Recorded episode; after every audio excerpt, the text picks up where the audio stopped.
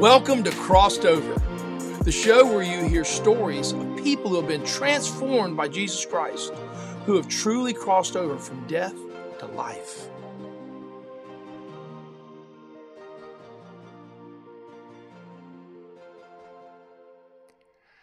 Well, welcome once again to Crossed Over. I'm Jeff Johnson, the host of the show, and thank you for taking the time to listen to us or watch, no matter what way you are engaging in the show. We're so glad that you have taken the time, and I know you are going to be challenged. You're going to be encouraged, and uh, with with our show today and the guests that we have coming on in a few moments, just to remind you, or perhaps if this if you're new to Crossed Over to tell you the heart behind the show, the motivation behind the show.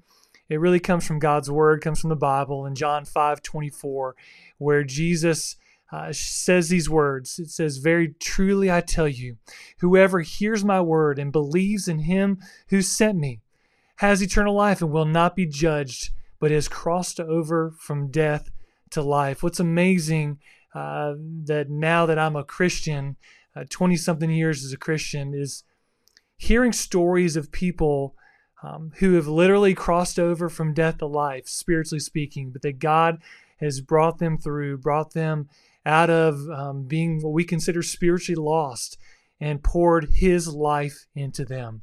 And we have a special guest today. We're going to go right to it. Her name is Amy Seward, and I'm going to talk about her in just a moment, but let me bring her in. Amy, how are you today? I'm good, Jeff. How are you? So glad to have you on our show. So thank you for being here. You. It's a it's a privilege. Well, Amy is uh, part of our church here at First Baptist in Kings Mountain. I've known Amy and her family for many years now. Uh, Amy has a background in Florida, so I feel a special affinity to her and her crew. But uh, Amy uh, personally speaking, Amy has been involved here at our church in the women's ministry, headed up our women's ministry, and uh, for a number of years. And a lot of ladies in our church have been blessed by her leadership through Bible studies and uh, events. And so, Amy, thank you for your leadership in that. And is yeah. also uh, personally, Amy is um, has been the small group leader in the student ministry for my daughters, my older daughters, and so thankful that Amy continues to have a heart for young people and uh, and and do that. So Amy, thank you for pouring into my children. Oh, absolutely. Your daughters are just amazing. So I've enjoyed them very much. It's really a blessing to get to know those girls. Well, they have uh, they have been they love you as a small group leader and have benefited I know personally from from you pouring into them. So thank you. Well. Amy, you're here on Crossed Over and as a guest on Crossed Over, we want to have a conversation today where you um, where we talk about really Jesus and what he means to you. And, and part of sharing that is going to be you going back and introducing um, yourself to our audience, sharing a little bit about, for those that know you, may not know some things about you. For those that are new to Amy Seward, uh, they'll get to know you today and hear some of your story. So um, thanks for being on. And uh, as we get into it, Amy, share with us a little bit about your family. Uh, tell us a little bit more about your bio, so to speak. I'd be happy to. Um, I live here in Kings Mountain, obviously, with my family. Uh, Brad and I have been married for 19 years. Um, this month, we just had our 19th anniversary. Um, he needs a trophy by the way. Um, but, anyways, we have a son. He is a senior at Limestone University used to be college, but now it's university. So we're thrilled about that. Um, and then I have a daughter who is 17 and is in our youth group there at church. She's um, been homeschooled since about four, like the middle of fourth grade. Um, but so we we have a pretty busy day here at the house, but uh, she, you know, it's a lot of fun. Well, so. life life with kids in that age where I'm experiencing that journey, it's never a dull moment. It's not. I have to say, with my son, you know, it's always that little. Well, I mean, since he's the oldest, he was my first experience with sending a kid off to college, and there was a, a, little rocky year for mom over here, you know, having to wrestle with that letting go a little bit. And but this year has really been um, such a blessing between Alec and myself, just with our relationship evolving, you know, more from mother son, even though it'll always be that, but into friendship, like real friendship. And so I'm getting to just dip my toes into the water of that kind of relationship with him. And so it's been exciting. It's just been neat to have those little changes go on. Well, but, my kids are a few years behind Alec, but uh, I can see that that transition happening, no mm-hmm. doubt. No Blink doubt. of an eye. Mm-hmm. great joys and and and you know changes that come that come to families. That's right. Well, That's right. Amy, let's let's go back a little bit, if you mm-hmm. would, mm-hmm. which I think it will help give us some context to um, when you share about what Jesus means to you and what He's done in your life. I think it's going to be good to kind of give our audience, um, those listening, those watching, some context. Share with us a little bit. Let's go back. Share with us a little bit about your childhood, you know, where you were born, uh, what that family dynamic was like, and I'll be quiet and let you talk. Okay, I'd be happy to. Um, yeah, I was born in Jacksonville, Florida. So the part of Florida that I'm from is kind of like being from another country from the part of Florida that you're from. um, it's just Northeast Florida. But, anyways, when I was two, we uh, moved to a little town outside of Jacksonville called Middleburg, Florida. So, that is where I spent all of my days uh, growing up. Um, I had, I was the oldest and the only girl. Um, had two brothers. We were all about three years apart. Um, so when my second brother came along. Um, I was six years old, so he was my living baby doll, and uh, that's where I got my experience with babies. You know, for the first time, and um, he may not appreciate me saying this, but he even did let me dress him up a few times growing up. But, anyways, we had a, a, a close family.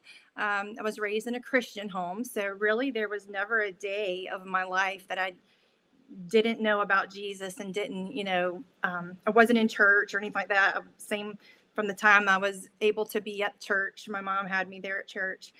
Um, I mean, really, truthfully, my mom would have been more of like what I'd call the spiritual leader in our home. Uh, my dad was gone a lot, uh, a lot of times with business. You know, he worked for both um, a, a railroad company and an elevator company, so that would require him to go out of town a lot for work. Um, and when he was in town, he didn't always go to church with us. Uh, but my mom had us there every time the doors were open. Her dad was a, um, a, music director up in Jacksonville. And so she was raised as well in church and just there for every function. You know, every time the doors were open, we were there. Um, I got tickled listening to Jackie Fisher's testimony because she mentioned the GAs and Acteens and all of that um, by the time I came through for GAs, we just got our badges. You know, so we had like the sash that where we got our the pinning of our badges. But my mom was one that went through all the those cotillion kind of things too. You know, um, but they didn't. They kind of got rid of that by the time I came yeah, through. Yeah. Um, anyways, and, when I was and, about, oh, go and, ahead. And thank you for the shout out. You need to go back and hear Jackie's testimony. Yes, definitely, yes, it's good. Sorry, carry on. No, no, it's fine. Um, when I was about 12 years old, um, maybe like that 12, almost 13 um, age, my mom and dad got divorced. And um, it wasn't a surprise to us kids. In fact, you know, we kind of we saw it coming, I guess, for quite some time. But it was a shock to, I guess you could say, the community, like in our church and the family, like the extended family. So um, I wouldn't say like it wasn't like a smooth transition, you know. Um, that would have been my first time that I kind of saw a little difference in the church. Like the church had always been my second family, so to speak, you know, because we were just there all the time. And when I saw them, you know, kind of like the reaction that that kind of trickled down from that, um, you know, divorce was always like a taboo. And um, I don't know, it, it just kind of hurt me a little bit but I didn't really realize that at the time, to be honest with you. But I, I just, you know, in retrospect, think back to that, and it, that was a really big, um, uh, a monumental thing for me, I suppose, as a kid. Um, but anyways, over the years, my biological dad um, and us, we'd all just kind of drifted apart, didn't really have a super close relationship. But a couple years after that, so by the time I was about 14, my mom had remarried. And um, so my stepdad uh, became dad. So there were, just like you, when you mentioned in your testimony, um, he had two older sons. So we became a blended family still the only girl of the family, but now instead of being the oldest, you know, and having that dynamic of being the oldest sibling, I was now sandwiched between two older brothers and two younger brothers. So that in and of itself had some pretty challenging days. but still, we are all that we, you know, we were still very close and God blessed us in the sense of really truly blending our family and being um, one unit. And my dad, um, so so yeah, like you, if I say my dad, I'm referring to my stepdad. Um, he was a, a very godly man, um, strong Christian, and was really like what I would call the rock for my entire family. I mean, he just was such a charismatic guy, you know, six three, real, real wide and big, just this big um personality that like he was a kind that when he walked in the room, I mean, he stole all the attention you know? Uh, not in a bad way but it's just you just you just didn't ignore him. And um so i really had that good security feel from that father figure you know for the rest of my days at home um and then you know so that was with my family situation um still in church but by this time instead of being even though i still lived in middleburg um we went for quite some time so like my older teenage days were spent at First Baptist of downtown Jacksonville, which was a mega church. So I went yeah. from being in a small community church to this big church. So that was a little different too. But um, excellent, excellent teaching there. Um, you know, always just great, just great Bible teaching. So I didn't miss out on anything. Um, yeah, so that was early life. You know, in high school, I played uh, volleyball and so, for some people who might know me today, um, they might be a little surprised to know that I was quite active. you know, back in my days, because I'm not I had, an athlete. I'm just I had athletic. no idea that you were a volleyball player. Of course, yes. You know, I that was my daughter Rachel played volleyball for a number of years, mm-hmm. but volleyball for me was I would get my chores done so I could go to the beach and play volleyball.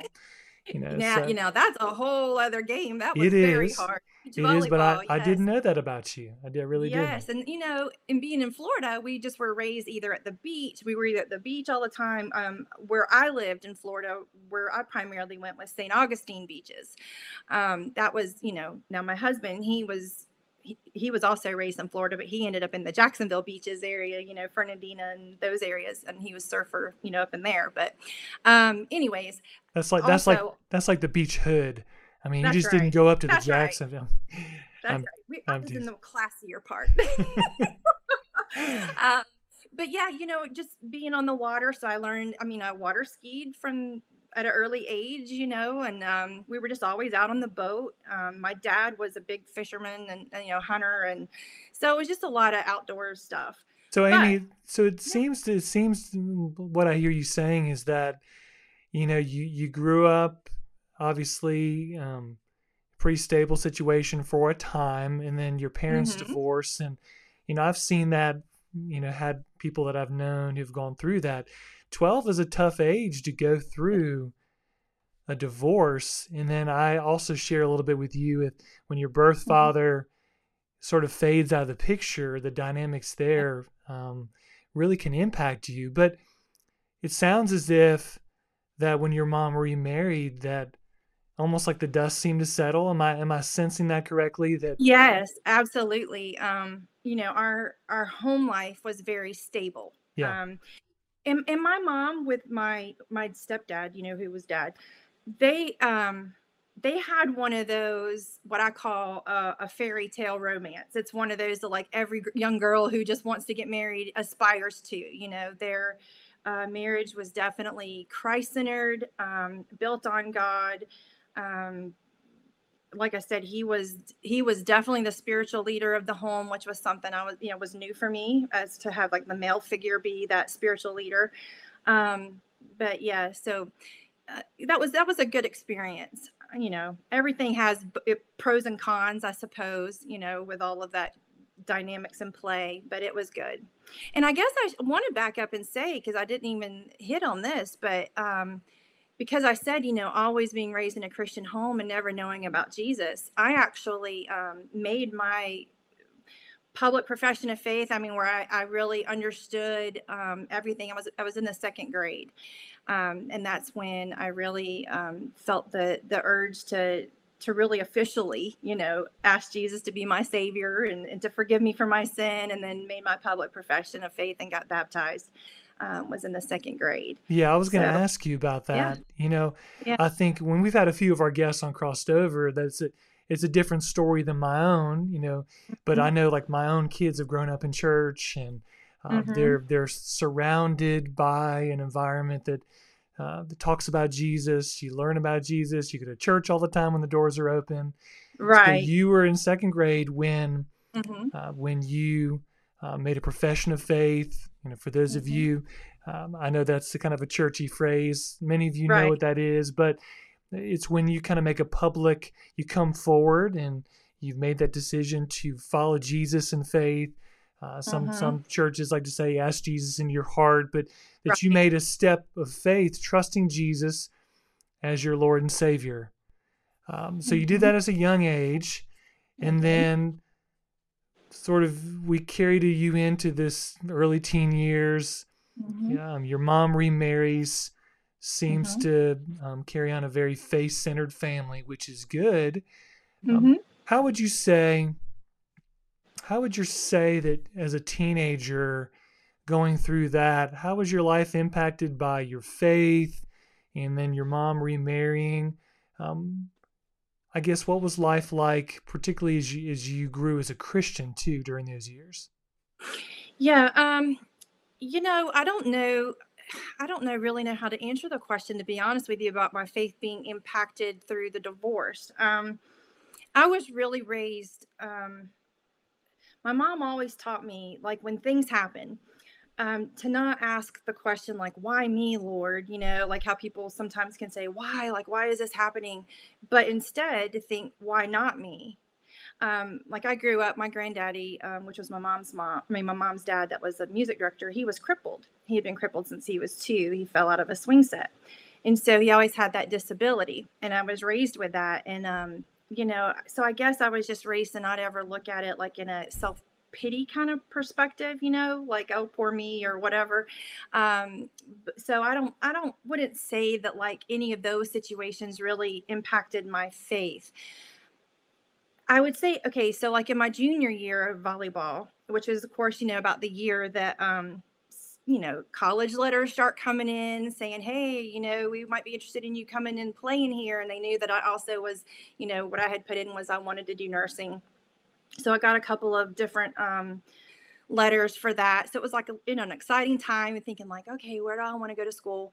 Well, I ended up getting injured. Um, I had gone to um, a, a, volleyball camp at Florida State University over the summer, and I got a pinched nerve in my neck, and through a um, you know some stuff that we were doing. Well, it turned out that throughout my 11th grade year that I just like every time I would get better and come back, it just kept happening. So finally, towards the end of that year, my doctor just said, forget it. You can't play this anymore. You're going to lose that nerve.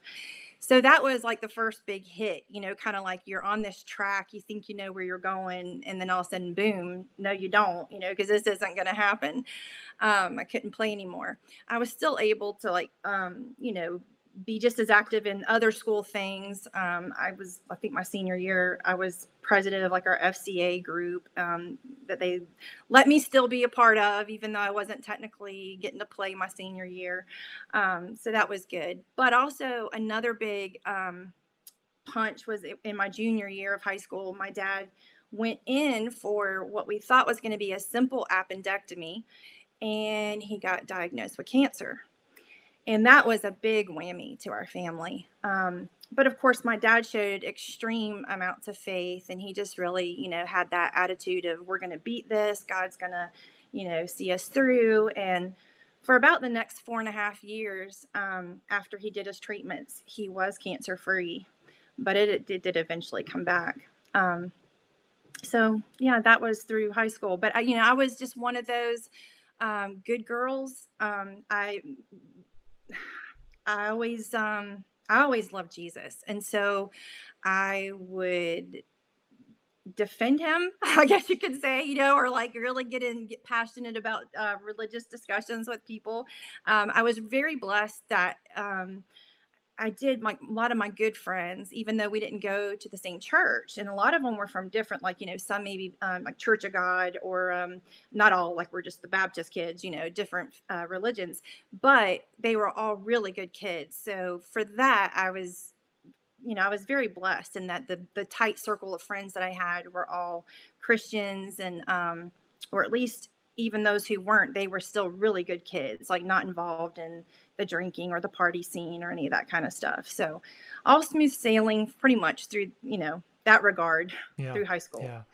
yeah. Well, as a former youth pastor, I mean, no doubt, and as a parent, and you know this too, how mm-hmm. important mm-hmm. the role of peers are to our um, yeah. during those years, the the people you hang out with, but most important is is the family, what goes on there, and sounds as if you you know you had a uh, I guess, a pretty firm foundation from that perspective. Yeah. Well, one of the things yeah. I know you and I have talked about this, and I know you've seen some of the shows. So, one of the things that I really like to talk to people about when it, especially, mm-hmm. especially in regards to their faith, is not just the fact that hey, they're a Christian and they're right. going to heaven one day. I got my ticket. You know, when I die, I'm good, I'm good to go. But right. really taking literally the verses that Jesus speaks in John 10 10 you know, mm. the thief comes to steal, kill, and destroy, but Jesus said, I've come that they may have life and life to the full.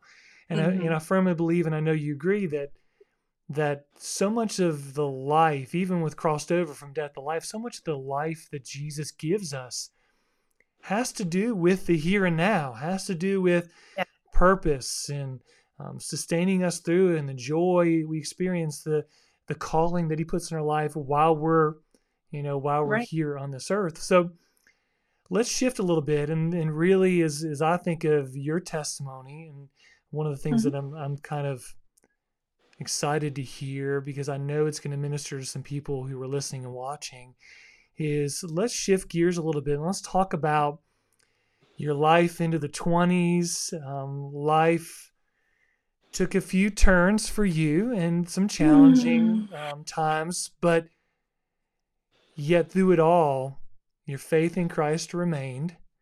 God sustained you. And I want to hear, and I'm just going to, I'm really going to step out of the way, talk a little bit about your journey post high school into your 20s and some of the, um, the hurts, the heartaches, the joys, the in between, and um, we'll go from there.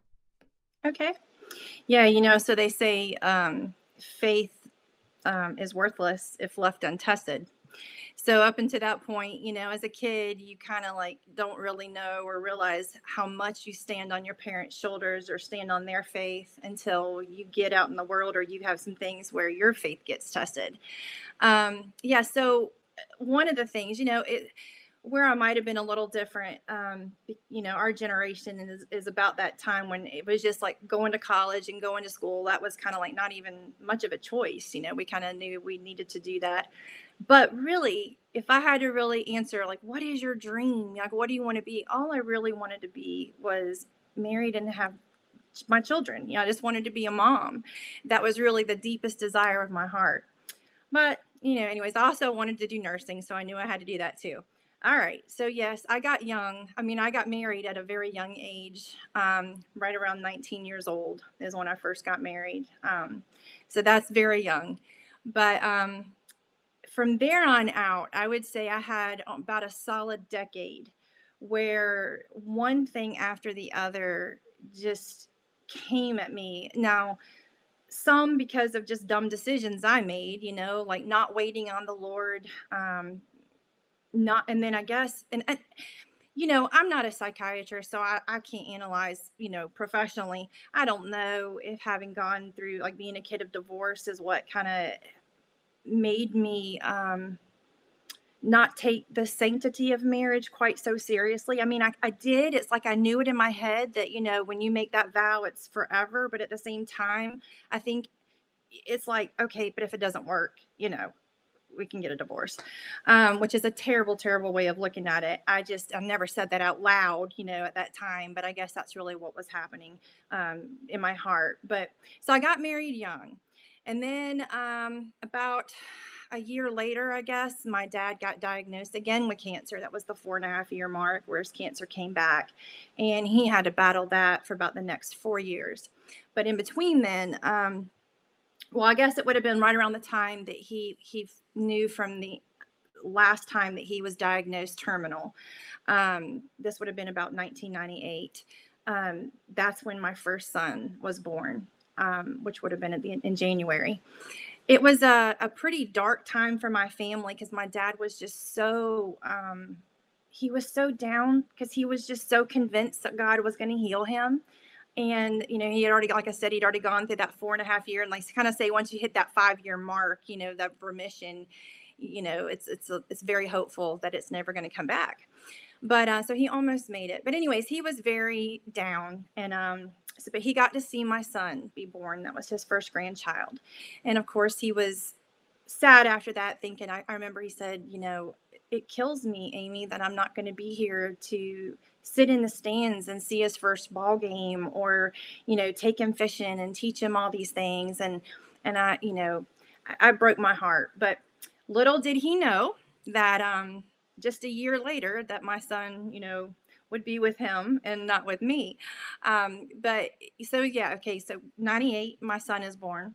Um that same year in july my dad passed away. And then um that was right around the time, like right after that, I found out I was pregnant with Alec, which is who my oldest son is now. Um, that was 99 that he was born. So you're just talking a year later. Um, four months later is when my son, who was 18 months at the time, drowned. And he drowned at our pool at our house. And um, it was a tragic accident. And, um, you know, even though it, it seriously i mean like you know of course people they, like the the police have to investigate everything and it was absolutely no negligence but as a mom having that child you know you just automatically blame yourself because um, you're supposed to keep your children safe.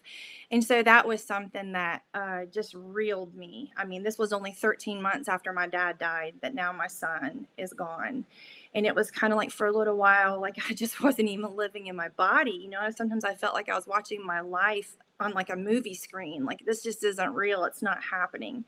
But um, it definitely was happening. And you know bef- the month before alec was born if i didn't say this is when my divorce was final. So by this time i was a single mom now with two boys uh, living with my mom but then um, after Tyler drowned, um, I still stayed with my mom for quite some time. But needless to say, I had depression set in and it got so bad my family was very concerned i went finally went to the doctor and they diagnosed me with what's called reactive depression so it's not so much that it's you know hey you're a depressed person it was that you're depressed due to something that happened to you um, I can't say that they really helped me. You know, I wish I could. I know a lot of people do get some some help and relief from doctors, and but that didn't help me. Um, and all during this time, my walk with Christ was on and off, on and off, on and off. You know, and I'll be honest, it's it's um, I know now. I know. I mean, I know enough now about spiritual warfare. You know, again, not to get too you know technical in terms or whatever, but it just seemed like every time I was growing in the Lord, that boom, something major would happen. And um, I know, I mean, I know that our enemy doesn't want us growing and walking with the Lord and just wants to keep us down. So I know that now, but I didn't stop to think about it then.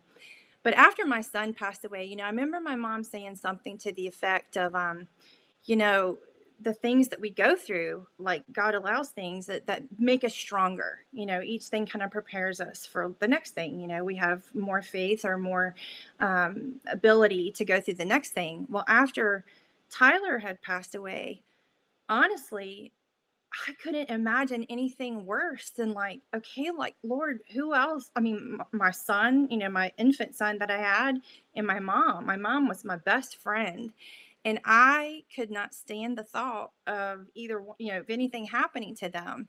Um, you know, part of that's true what she said, but at the same time, I mean, I think it was a lie used in my own head and brain by the enemy too to create this fear of like if I get close to you, Lord, something else is going to be taken from me and I can't I can't handle anything more right now. Um so and I, I just say that to say it's not like I ever walked away, so to speak. Like I never left my faith. I never quit believing in the Lord. Um, I never was angry at God. I never blamed Him for any of it. Um, I just kind of like wanted to go in neutral, if that makes sense. Um, which of course we know there's no such thing, but in my mind, that's what I wanted to do was just go neutral. And so I did that for a while. But I have to tell you that only made things worse. You know, as far as depression goes, oh goodness, those were dark the darkest days. And I I dread it for anybody. Like I just wouldn't wish it on anybody.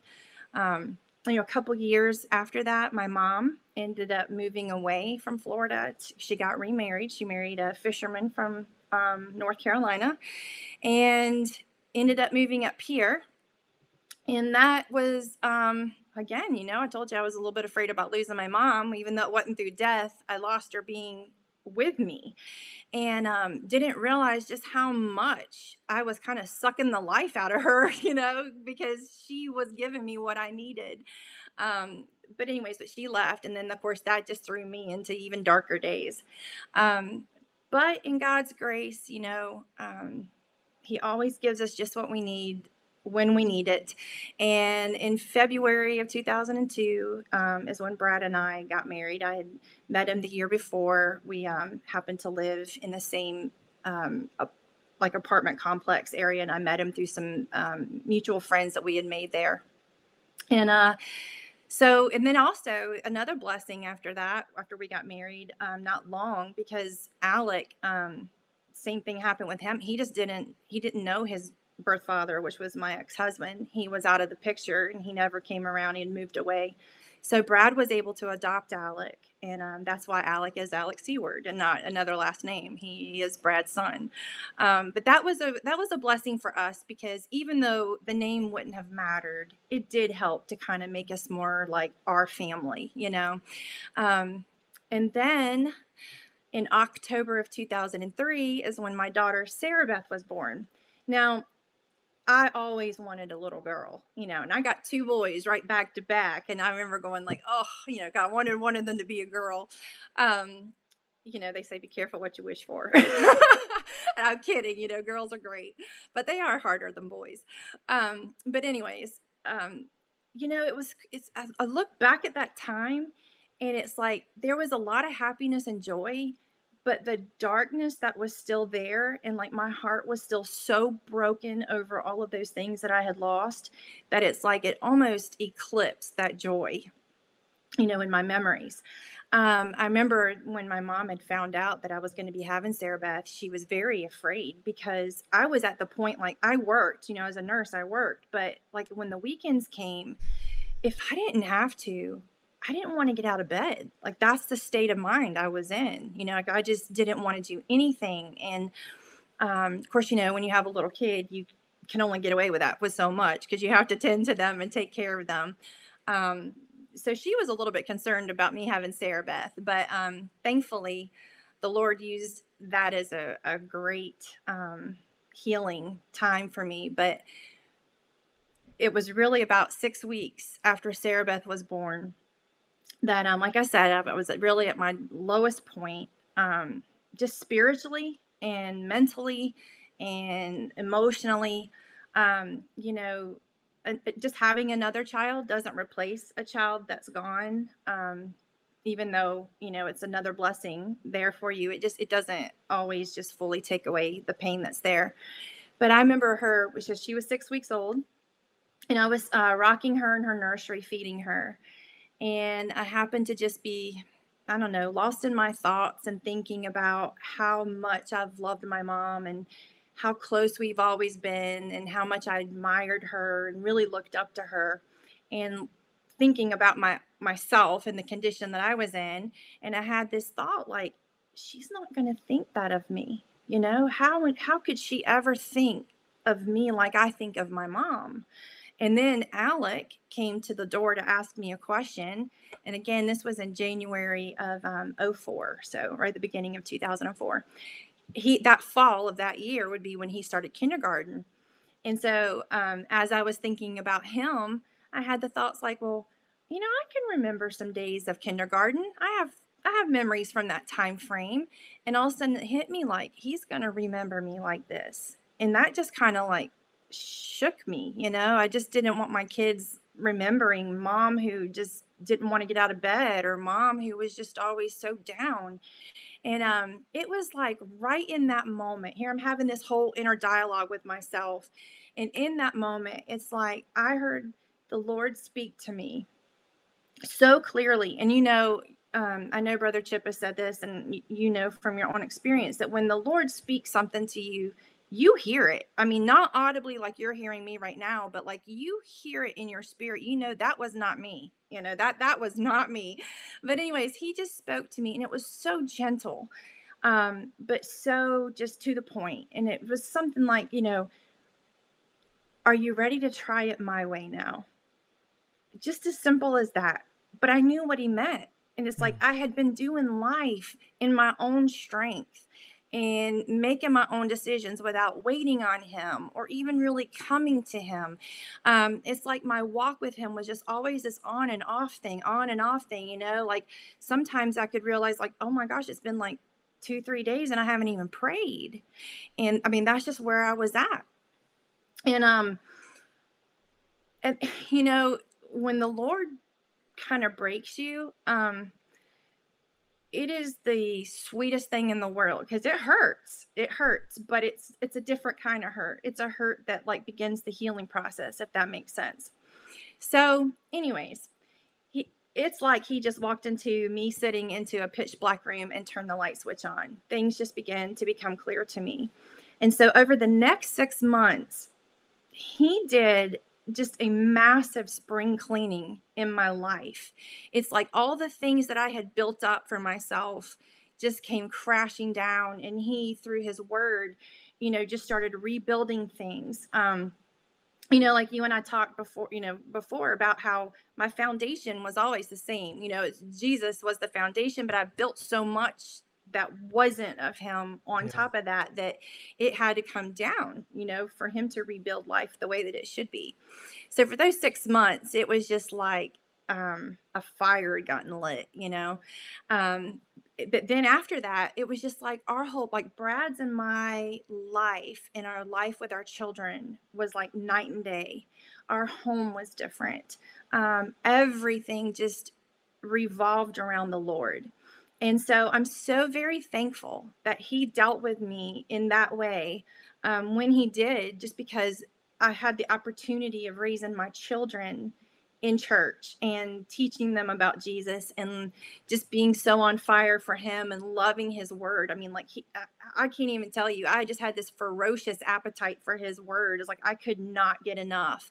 And, um, and just fell so in love with Jesus. I mean, you know, here I always wanted to get married and have children. So like a, lot of girls dream of this fairy tale romance, you know.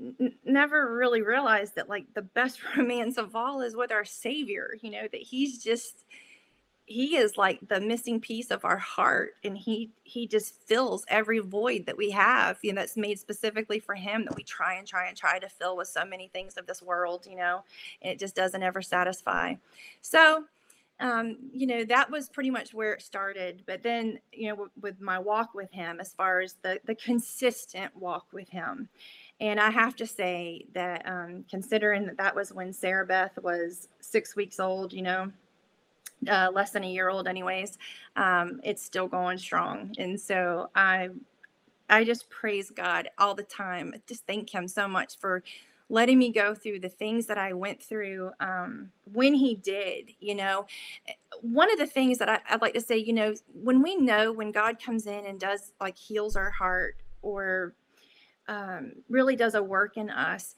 it's like you know because everything's completely healed and that was you know all those years like i just oh my goodness, I just sat in such darkness. Like in my heart, my heart was so broken, and I would just grieve over my son and I would grieve over my dad and just different things. And it was just like, once he came in and I just surrendered my life to him and gave him everything, it was like the healing that he came and did. No doctor, there's no doctor on this earth. There's no medicine. There's no amount of therapy that could have done what Jesus did in me.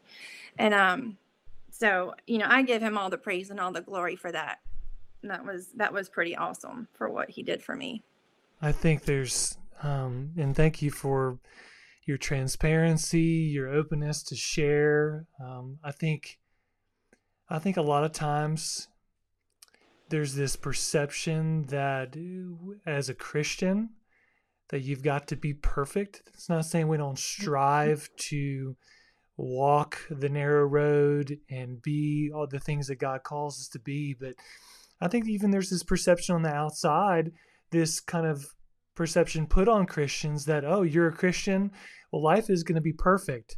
And there's no mm-hmm. doubt, even from the things that you shared, um, and I would say this from a lot of other Christians that I've known.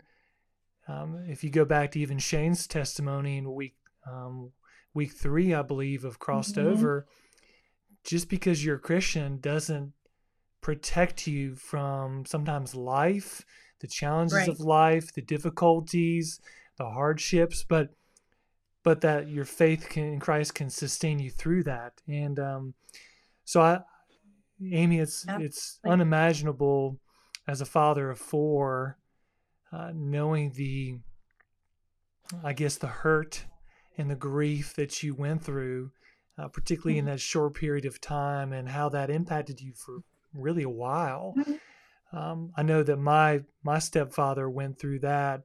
Uh, my stepbrothers had um, a brother in between their age who died as a as a young teenager, and that was before I mm-hmm. knew them. But such mm-hmm. a tremendous grief for any anybody to lose a child in a tragic accident. But you know, one of the things that I really, Amy, was encouraged, I guess, by what you shared was well, a couple things. One was you still had people around you, your mom mm-hmm. in particular, and you had others that I guarantee you through this were continuing to support you and pray oh, for yeah. you and be there for you. But also, as a Christian, what's amazing is that though the world can be ripped from us, that we mm-hmm. still have a Savior. We still have the Lord who can pour His life. And and and I agree. There's been some moments for me that I have very few times, but I've really sensed the Lord speaking to me, um, mm-hmm. not audibly, but the, I knew right, it was Him you know.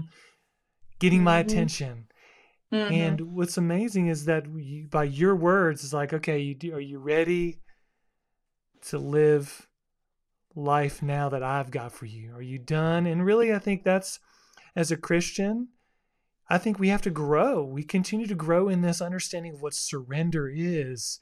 And it's amazing right. that you talked about inconsistency and it doesn't matter mm-hmm. who you are. Every everybody that calls themselves a Christian has had pockets and periods in their life when they've been inconsistent and where we've built up our own walls that separate us from God often in fellowship at times. Mm-hmm.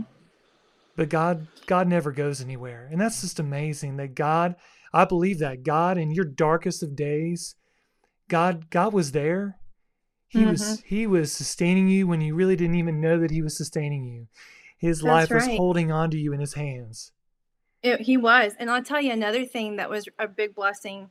Um, as you know, it's it's as he was rebuilding things. You know, he he also helped me process in my brain just just all the years, you know, the things we had gone through. Um, you know, he doesn't always give us reasons. Like sometimes we don't know why. And, you know, he's God. He gets this, you know, I, I don't question him. But I tell you, um, you know, the verse um, that really spoke to me was in Psalm 119, um, verse 67, where it says, Before I was afflicted, I went astray. You know, it goes on down a couple um, verses later where it says, It was good for me to be afflicted, you know.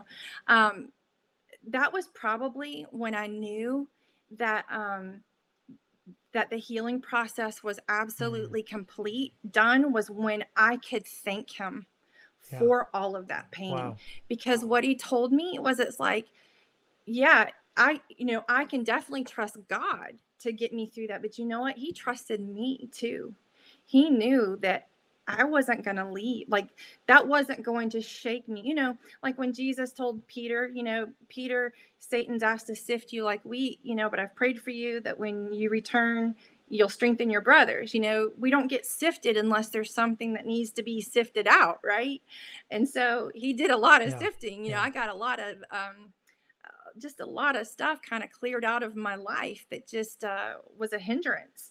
And um, so when I reached that point where, in all sincerity, I was so grateful and thankful, and I wouldn't have traded my experience for anything in the world because, as low as I got, it's almost like sometimes the, the lower you are, the higher up you, you know what I mean? Like the higher up you could go with him. Um, it's just, oh yeah, I, there's just nothing like yeah. walking with the Lord and letting Him. Um, you know have your burdens and to heal you from those kinds of things well for anybody that knows you today um, what and, and even from sensing from what you're sharing in this what you're mm-hmm. seeing is god having brought you through um, mm-hmm. the the strength the perse the word is i guess perseverance it comes to my mind and i really think of james 1 where it's like and you consider pure joy when you face these trials of many kinds, that the testing of your faith develops perseverance.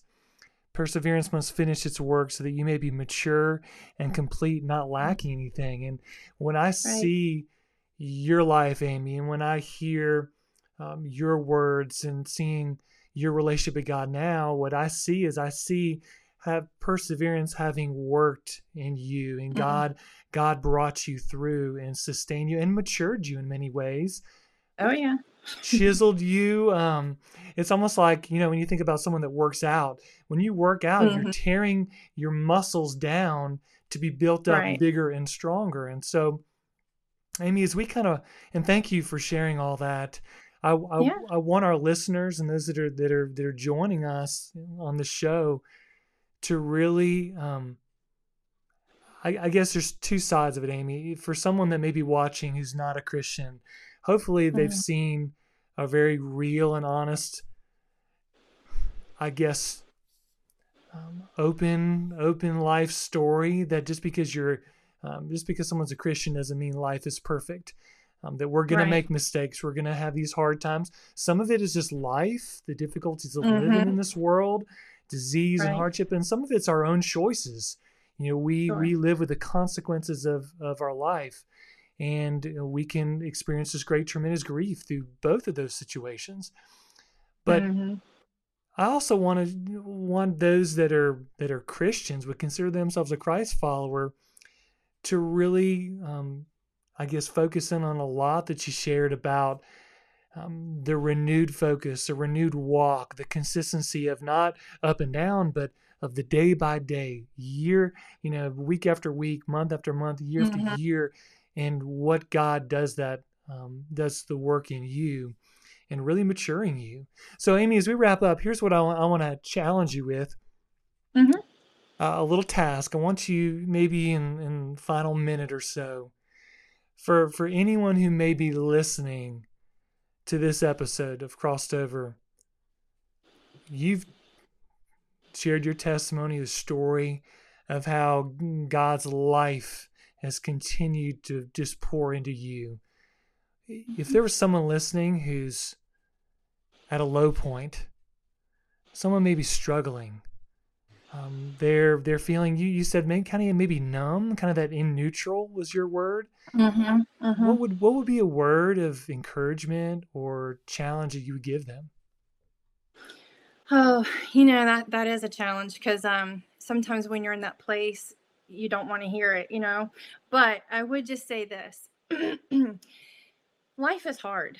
Life is very hard. Um you know and, and like jeff said we're not we're not promised um, necessarily an easy trip in this life but i have to tell you just from my own personal experience that um, and i believe this with all my heart life is worth living, just like our hymn says. Life is worth living because He lives. And he wants to live through us. I mean, you know, we get his Holy Spirit when when we're born again, and he lives his life through us if we let him. And um, you know, when we try to do it in our own strength, we just get tired, we get worn out. And, you know, and again, even if we are living in Christ, because there's still times that things will happen where you just feel tired, but, you know, he's always there and it really is true like his word is true and he is true to what he says. He's faithful even when we're not you know um let me it's second timothy 2.13 that says that you know that even when we're not faithful he's still faithful because he can't deny himself. So when you're in the palm of his hand um you can you can rest knowing that he's he's got you and he's not going to drop you.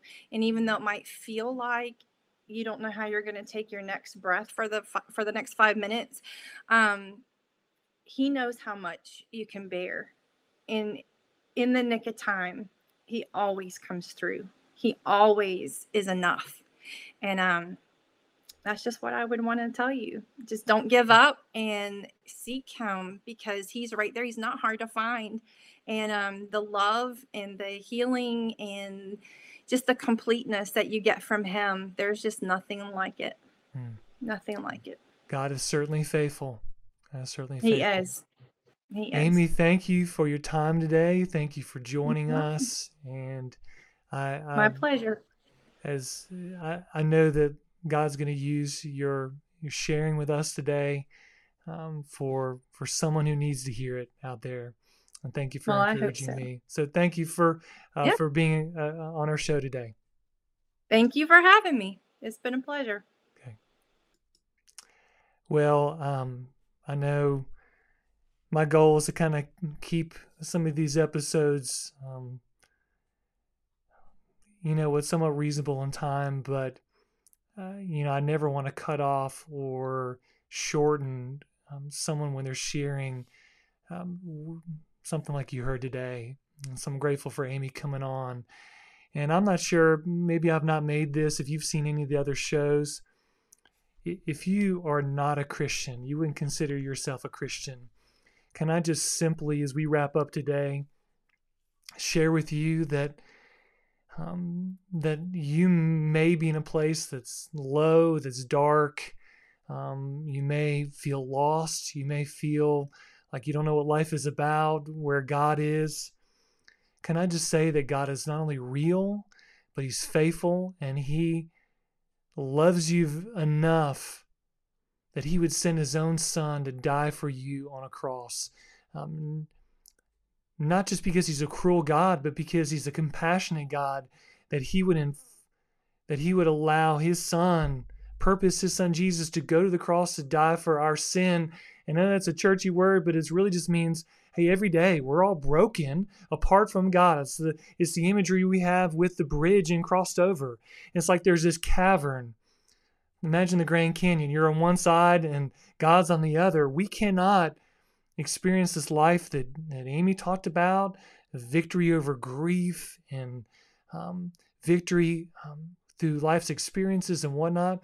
We cannot do that on our own. We cannot um, pour life into our own self. We are lost without God. And the good news is that God has bridged that. He has sent his son to be the bridge so that we can experience new life. And it's in that verse, John 5 24. And he gives you the opportunity that you can cross over from death to life. So, can I share good news? It's simply open your heart today to him. Say that you have nothing else nothing else that can sustain you, nothing else that can give you life, and you put your faith and trust in the Lord Jesus. And there's prayers you can you can pray, but really it's just opening your heart saying, God, there's nothing that can give me life. You are my only hope and source. And that comes through what Jesus did on the cross, where his death on the cross paid for the sin that separated me from you. God, come into my life, forgive me of my sins, and make me new. And you know, the Bible says that when you do that, when you turn to Him in faith, that you will truly become a new creation. Go back and hear some of the other stories, um, even, even in addition to Amy's. You'll hear each of these lives who've been changed by Jesus Christ. So, thank you so much. As we close this, I know it's been one of our longer episodes. That's okay. It's been good. And thank you for sticking with us. I do want to give um, a shout out to the River City Church, to Ryan and Clarissa Sitholm, who planted a church in the Pacific Northwest in Vancouver, Washington. They have um, a coffee company that they started to help support their church planting efforts. It's called Church Plant Coffee. And their website, um, for those of you that can see um, and tuning in for watching this, you can see the information on the screen. For those of you listening, you can see it's you can hear today that it's churchplantcoffee.com. Churchplantcoffee.com. If you love coffee, uh, support the work that they're doing and buy some good coffee. Uh, as we wrap up, uh, please help us get the word out. I'm so grateful that Amy joined us today. We have some wonderful testimonies lined up in the coming months, and we want to continue to get the word out. You have more social media following, I'm sure, than I do. So go out and help share, um, like, subscribe on YouTube, uh, Rumble, on Spotify, and Apple Podcast. Well, as I close, I'll close this episode as I do every time. Uh, I'll close by saying, as long as you have breath in your lungs, you have hope, and hope has a name. And as you've heard today, that hope is found in the person of Jesus Christ. So until next time on Crossed Over, take care.